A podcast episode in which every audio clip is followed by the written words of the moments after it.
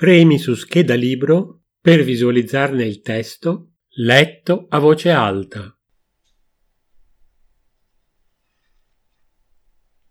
D'Adamo Francesco Storia di Iqbal Avventura, intercultura, romanzi di formazione, società, storia, storie di ragazzi e ragazze, biografia, dagli otto anni. Iqbal, un bambino costretto a lavorare in una fabbrica di tappeti in condizioni disumane, trova la forza di ribellarsi, contribuendo alla liberazione di centinaia di altri piccoli schiavi. Iqbal Masih fu assassinato il giorno di Pasqua del 1995 a Muritke, un villaggio nei pressi di Lahore, in Pakistan. Gli esecutori e i mandanti del suo omicidio non sono mai stati scoperti. Una storia drammatica capace però di far riflettere sui valori della solidarietà e amicizia. La manodopera minorile è la preferita dagli sfruttatori, perché i bambini, con le loro dita piccolissime, riescono a intrecciare meglio i fili dei tappeti.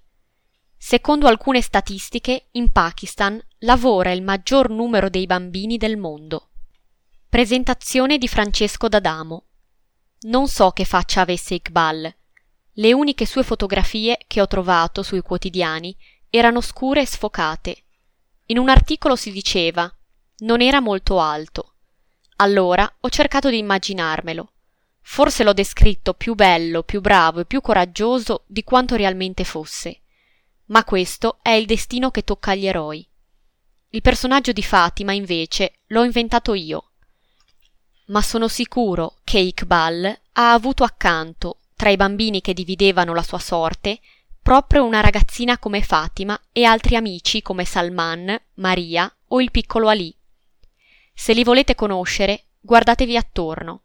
Sono anche qui in Italia, tra di noi. Provate a parlare con loro qualche volta. Mi sono dovuto inventare anche il Pakistan, non ci sono mai stato. Ma a parte questi particolari, la storia che state per leggere è tutta vera. Gli avvenimenti raccontati in questo romanzo sono tutti realmente accaduti, anche quelli spiacevoli. È una storia triste, mi ha detto qualcuno. Non è vero, è la storia di come si può conquistare la libertà. Ed è una storia che continua e va avanti, tutti i giorni, anche mentre voi leggete queste righe.